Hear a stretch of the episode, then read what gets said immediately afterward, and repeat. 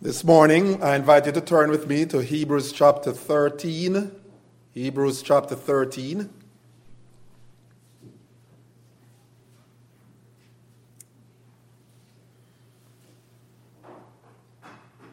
And we'll be looking at just two verses this morning Hebrews chapter 13.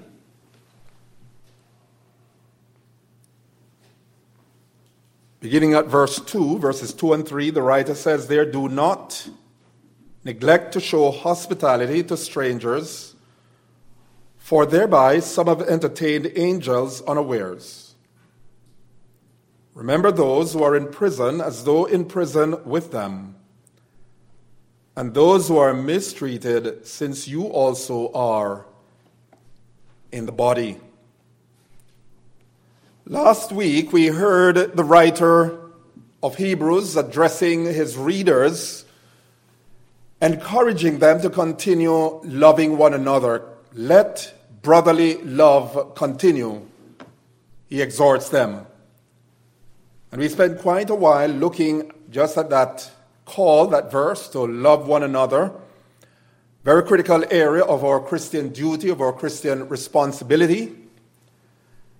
Now, following this exhortation to let brotherly love continue, it appears that the exhortations we have here in verses 2 through 6 are specifying ways in which such love is to be demonstrated.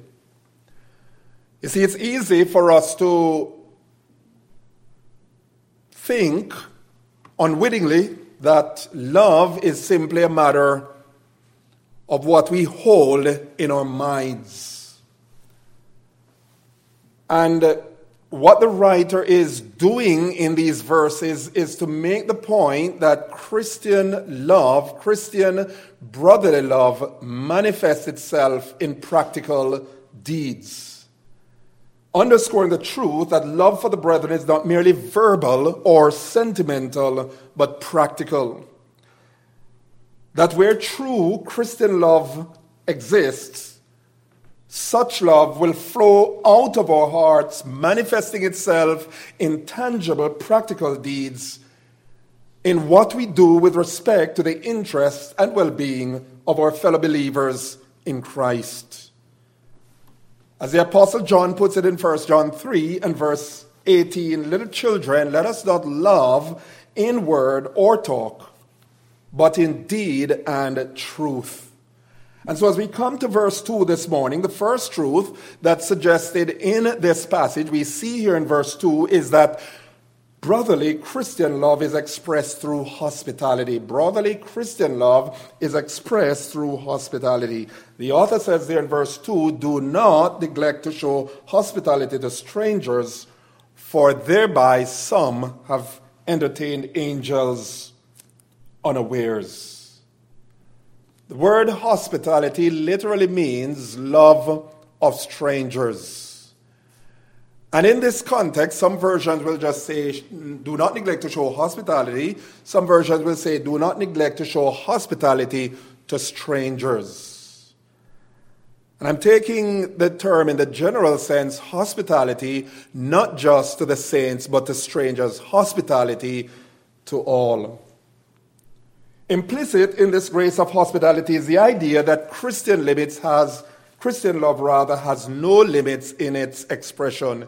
If Christian love is expressed itself in hospitality, not just to the saints but to strangers, then it is clear that Christian love has no limits in its expression. The Bible, in many places, highlights hospitality as one of the key features of godliness. In fact, Job, the very first book of the Bible to have been written, cites righteous Job as a man who was given to hospitality.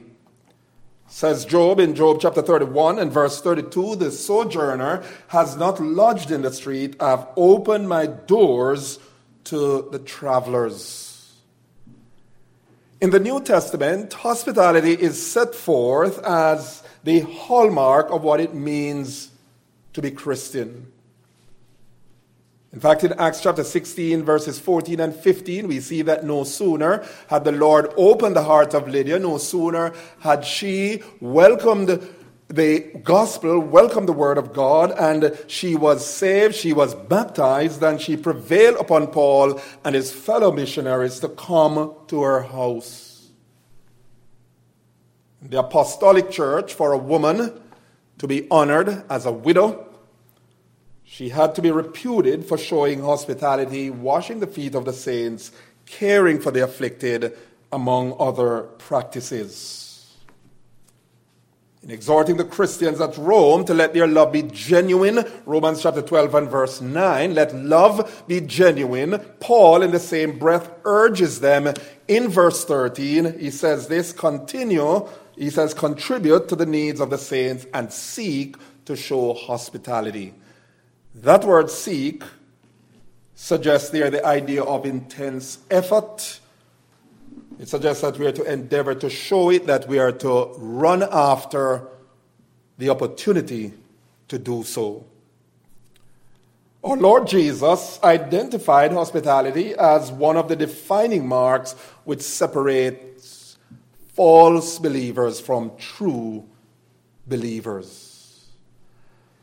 He taught in Matthew 25, 31 through 36, that at his, at his glorious return, he will separate the sheep, that is the righteous, from the goats. The sheep he will place at his right hand, the goats he will place at his left hand. And at that time, those on the right, to those on the right, he will welcome to his kingdom with these words For I was hungry and you gave me food. I was thirsty. You gave me drink. I was a stranger.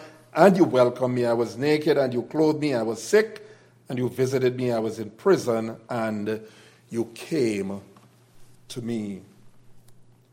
Now, if hospitality is one of the marks of piety, of biblical faith, then it's no wonder that marked as it was by moral and spiritual declension, marked as those days were, that is, the days of the judges, the people of Gibeah did not take into their homes a traveling Levite and his servant who were sitting outside in the town square.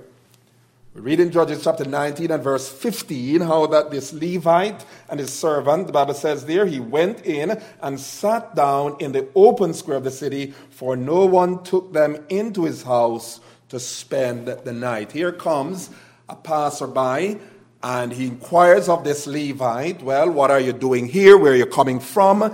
And here's what the Levite replied in Leviticus, in Judges chapter 19, verse 18. And remember now, the book of Judges is set against the backdrop of the moral and spiritual declension of the times. Here's what this Levite said. He said this We are passing from Bethlehem in Judah to the remote part of the hill country of Ephraim from which I come.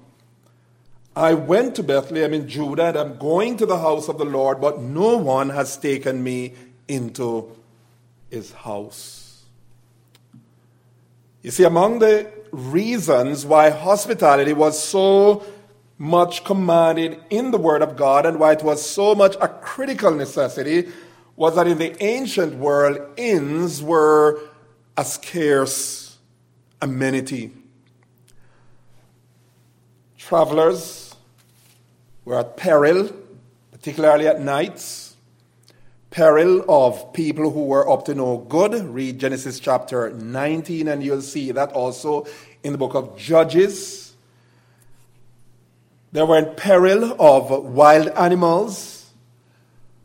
And particularly in the early church, hospitality was necessary. Why? Because there were many a traveling preacher who as they traveled from place to place, they needed somewhere to lodge for the night. And if at all there were available inns, they were often pretty expensive, let alone morally and socially dangerous places.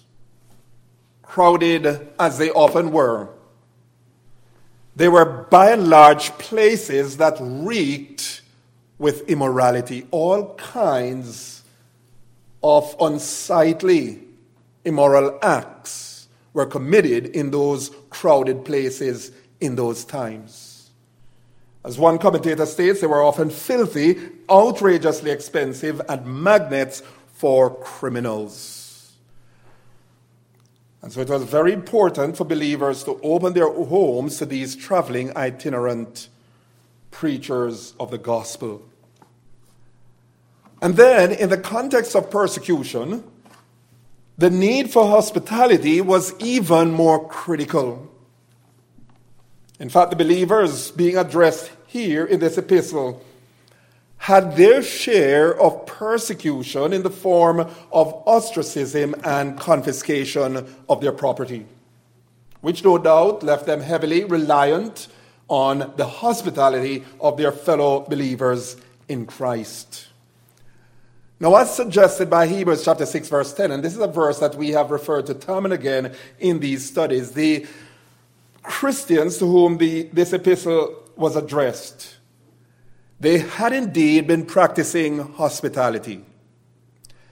Because there in Hebrews chapter 6 and verse 10, the writer had encouraged them, assuring them, the writer said in Hebrews chapter 6 verse 10, For God is not unjust so as to overlook your work and the love that you have shown for his name in serving the saints. And watch this last clause, as you still do, or as you are still doing. And the question is, why then the need for this instruction? Do not neglect to show hospitality to strangers. If they were already practicing hospitality, if it was a way of life for these Christians, then why the need to tell them, do not practice hospitality? By the way, here's a perfect illustration of what I've often said.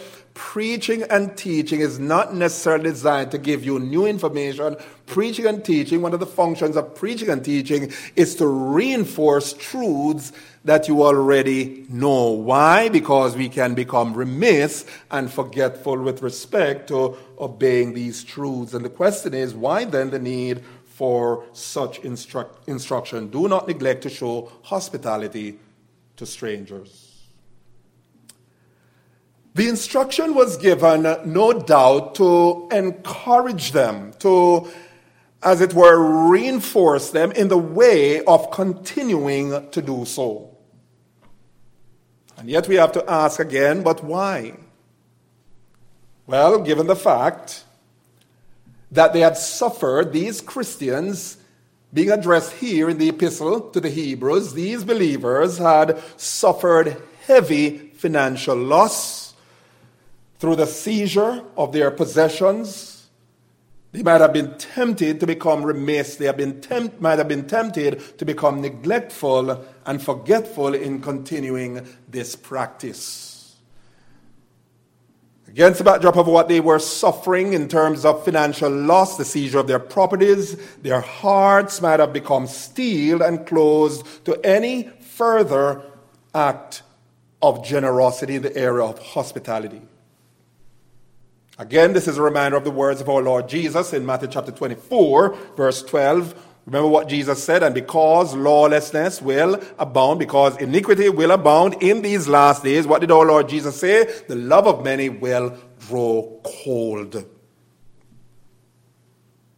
Second, the instruction, do not neglect to show hospitality to strangers, was very much needed because, in the context of persecution, the practice of hospitality would involve some measure of risk.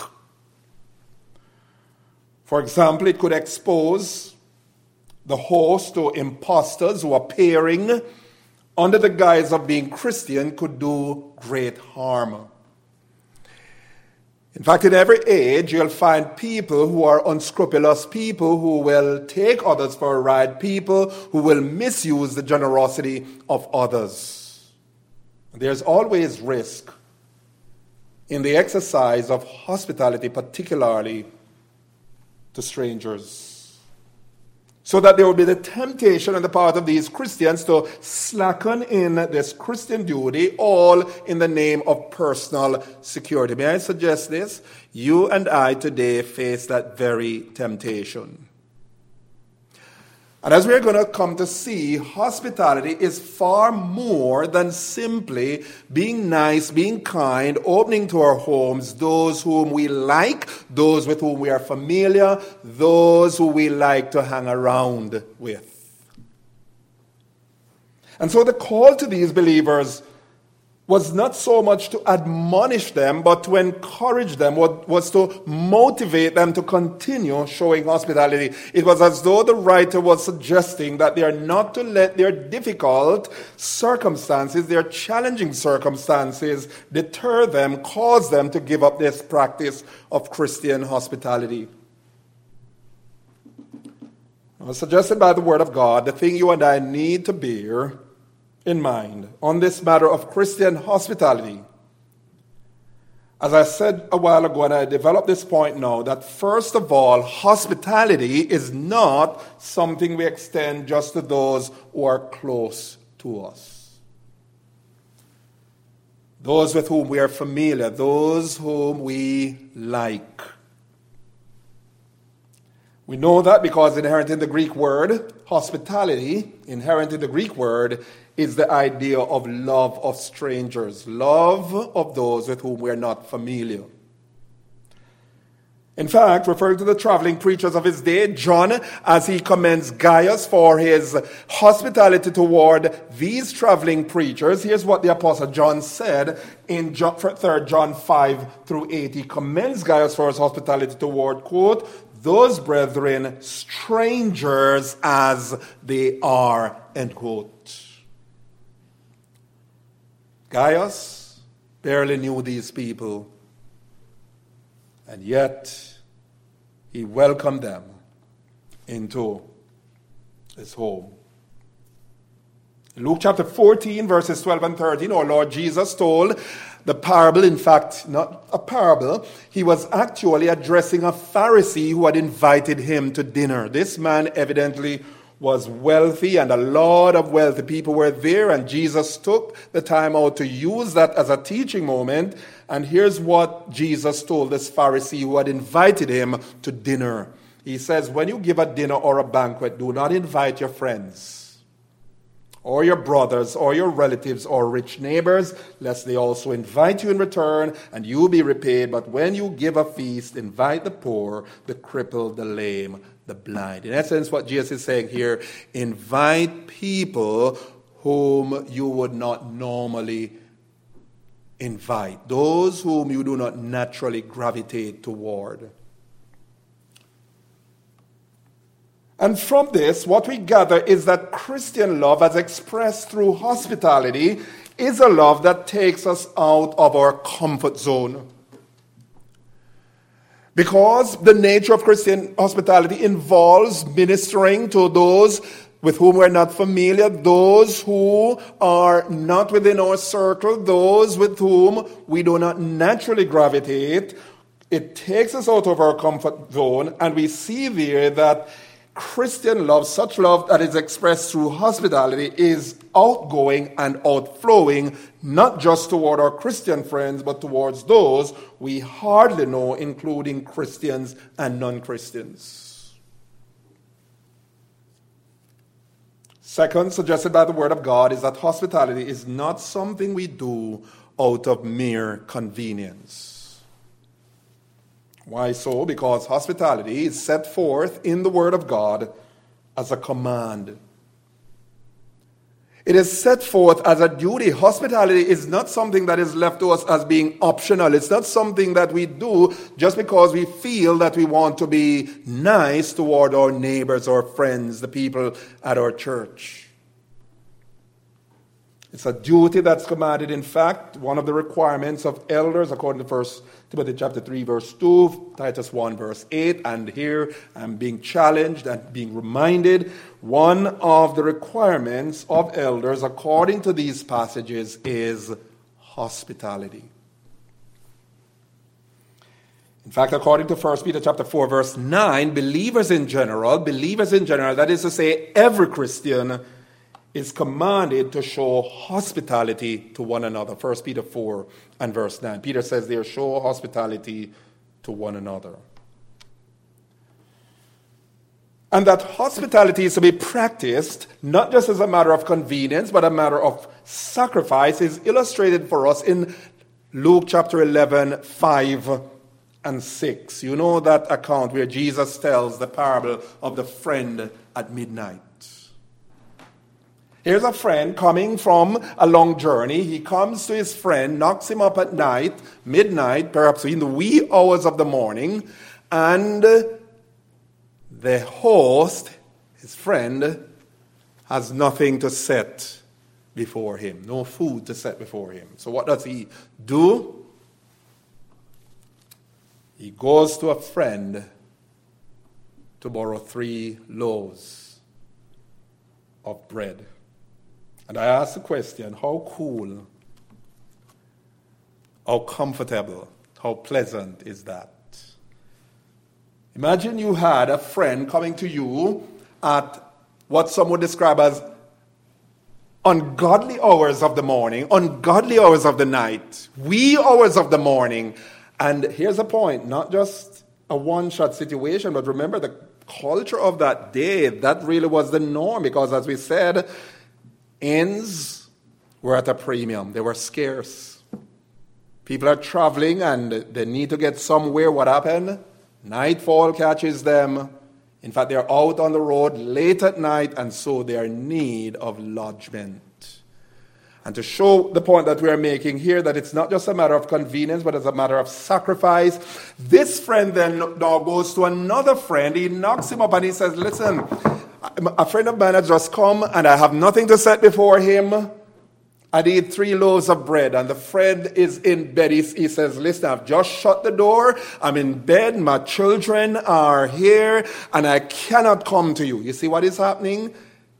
The point we're making is that hospitality is not a matter of convenience, it is a matter of command. Hospitality involves going out of our way, particularly to help those, not just our fellow believers in Christ, but even those we hardly know. Showing hospitality to, to, others is not always an easy thing to do because why? To begin with, going out of one's way, particularly in regard to opening up one's home, especially to those we hardly know, spells vulnerability for us. Now, let me pause here to say this. Um, so, we're dealing with a tension here where, especially in the days in which we live, talking about inviting people into your home, people you don't know, we need what? Wisdom. All right, we need wisdom. But here's the other side of the spectrum. The fact that the days are evil, if we look at the Word of God closely, it does not free us, it does not absolve us for, from the responsibility of being hospitable. And it is so easy for us, beloved, to use as an excuse the fact that, listen, today things are so hard. Next thing I invite this person and I end up getting sued. You know what I'm talking about? The reality of the days in which we live makes hospitality quite a challenge. Which means that exercising hospitality requires faith and trust in God, but not only faith and trust in God, it requires the enabling wisdom and grace of God. It, it, requires trust in God, faith in God, and it involves reliance on the wisdom and grace of God. Once again, we see that if we take all of these things into account, hospitality is far more than just dealing with those with whom we are familiar, inviting them to our home just because we take tea together and we get along well. No, no, no. Even believers, even those believers we might not necessarily be quote unquote comfortable with, we ought to show hospitality. Which means, as I said, hospitality then requires us to leave our comfort zone to go out of the way for the benefit of others. And think of what the apostle Peter says in 1 Peter chapter 4 verse 9 as he calls believers to hospitality. Peter will make it clear that while we have the responsibility to show hospitality one to another, it cannot just be in a token fashion whereby we say, okay, let's get this thing off, get this thing done. It's a duty I have to do anyway. Notice what Peter says. We are to do it. First Peter chapter 4 verse 9, he says, we're to do so without grumbling. Now, what are some of the factors that would make it necessary for you and me today to be reminded of our duty of Christian hospitality? What are some of the factors, contemporary factors in our society today, in our culture today, that would necessitate our hearing this text do not neglect to show hospitality. And the first thing that comes to mind is this the spirit of individualism that pervades our culture. The spirit of individualism that pervades our culture. By and large, our culture is one of sheer individualism. See, apart from situations where people are knit together as a family, by and large, you do not have a situation where people are welcome and open to coming into your home. Everybody basically wants to be left alone. The spirit of individualism. If you don't believe me, try this. Like, you know, you go to somebody's house and you knock, they don't know you. And right away, they, what is it, goes up, the, the antennas go up, and uh, they don't want to be bothered. They want to be left alone, right? And that's the kind of situation we're living with in our society. It's a, it's a, it's a culture of individualism. And then, secondly, the prevalence of crime. The prevalence of crime. The plain fact is that with all that's going on today in terms of the evil, in terms of the wickedness around us, in terms of unscrupulous people around us, we just don't know whom to trust. But once again, we need to understand that this does not exonerate us, this does not absolve us from our responsibility to be hospitable. And then, thirdly, the economic challenges of our time. Economic challenges summon us by way of temptation to focus on self to the exclusion of others. Well, if I invite people, I'm going to have to spend some money. And maybe again, we might have mistaken views as to what hospitality is about because here's the point there's nothing in Scripture that says that if we're going to invite people, it has to be an elaborate, sumptuous feast. I'd like to give you some nice stuff, right? But here's the point we need to remember that it is not essentially the what, but the spirit of what we do. See? And so, given these and other related challenges, you and I need to hear again and again the exhortation to hospitality. This is most vital. Why? Because according to Hebrews chapter 6 and verse 10, serving others in this way, particularly the saints by way of hospitality, is to show love to Christ's name. That's what Hebrews chapter 6 verse 10 says. Showing hospitality then is a demonstration of our love for God himself. Read Hebrews chapter 6 verse 10. For God is not unrighteous to forget your labor of love which you have shown to the saints in ministering to the saints in remembering his name. You notice that phrase in, in, in showing love for his name. Now, following his mandate for hospitality to strangers, we have then in verse 2b the motive for hospitality to strangers. The motive to hosp- for hosp- hospitality to strangers. He says there, For thereby some have entertained angels unawares. That is to say, some have entertained angels without even realizing it. Now, this is not saying that we are to, we are, we are to practice hospitality so that we might be visited by angels. That's not what he's saying. He's not saying we must do hospitality, we must practice hospitality from a motive of wanting to get something out of it. We see here that verse as he is in the Old Testament scriptures, the writer of Hebrews is clearly alluding to people like Abraham in Genesis 18, to Lot in Genesis 19, to Gideon in Judges 6, 11 to 22, to Manoah in Judges 13, 18 to 8 to 21. And what was common with regard to these people, in being hospitable, they actually had angels without even knowing it. They had angels in their homes, angels in their midst. The author is saying, now, and, and here's what we need to understand. Because some people in reading this verse will come away with a doctrine that is not necessarily being taught in the text. The question is Is the writer of Hebrews teaching that in showing hospitality, to strangers, you and I today could literally have such experience that Abraham and Lot had with angels. If you look at the text very carefully, look at the text and gaze at the text very carefully and see if we can come away with that conclusion. And I'll tell you, not necessarily. The text does not allow us to draw the conclusion that we could well have angels. Somebody we are entertaining, there could really be an angel, you know. There's nothing in the text that suggests that that is necessarily what the writer is saying. You say, well, what then is the point of the writer? It seems that the writer's point is to not only highlight the high premium that God places on this practice of hospitality by his people, but to simply make the point that as you and I practice hospitality, as we minister kindness to, to others, we can actually be ministering to messengers of God without even realizing it. And what do I mean by that?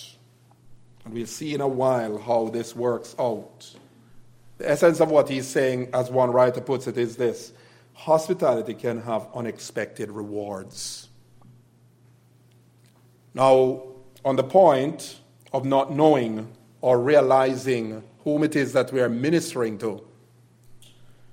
Remember what our Lord Jesus said in Matthew 25? When the righteous heard the Lord say to them, verses 35 through 36, I was hungry and you gave me food, I was thirsty and you gave me drink. I was a stranger and you welcomed me. I was naked and you clothed me. I was sick and you visited me. I was in prison and you came to me. With great surprise, you remember they replied, Verses 37 through 39 Lord, when did we see you hungry and feed you, or thirsty and gave you drink? And when did, we see you a stranger and welcome you, or naked and clothe you? And when did we see you sick or in prison and visit you? To which our Lord Jesus responds, The Lord responds, Truly I say to you, as you did it to one of the least of these my brothers, you did it to me. What is the writer saying then? The writer is saying then that in ministering hospitality, we could well be ministering to messengers of God, not necessarily supernatural messengers of God, such as angels, but even those who are serving the Lord Jesus Christ.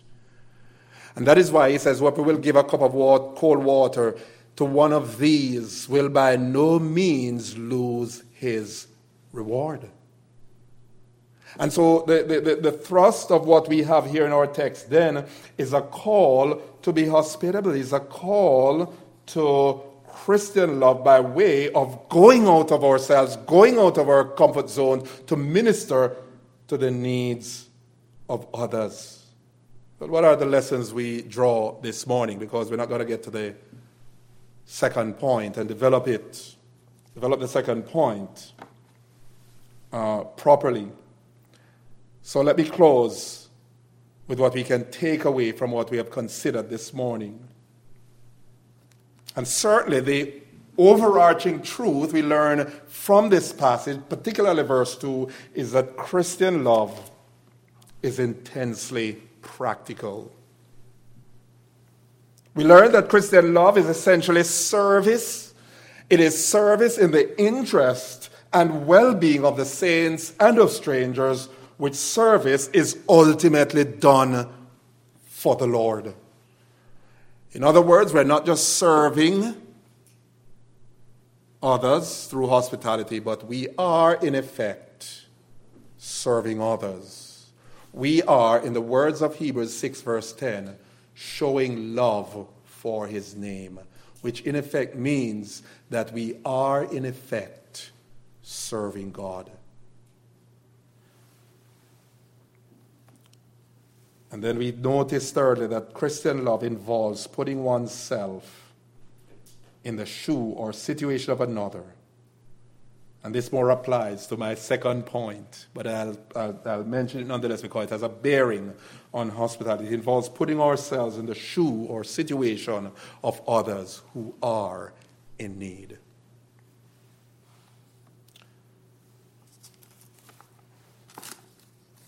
So perhaps we need to ask ourselves this morning in closing how faithful have I been? And I challenge my own heart, I challenge my own life in this regard. How faithful have you been? How faithful have I been in this matter of hospitality? Am I withdrawn? Am I closed in my shell, as it were? Am I in my comfort zone? Am I willing to be outgoing and outflowing with respect to showing love? To others by ministering to them, by welcoming them even in our homes. And that, according to the word, word of God, is one of the hallmarks of true piety, of true godliness. May God grant us grace, especially in these days when days, the days become harder and harder, more evil, that would not grow cynical, would not grow cold, but that we would have open hearts ready to welcome those who are in need.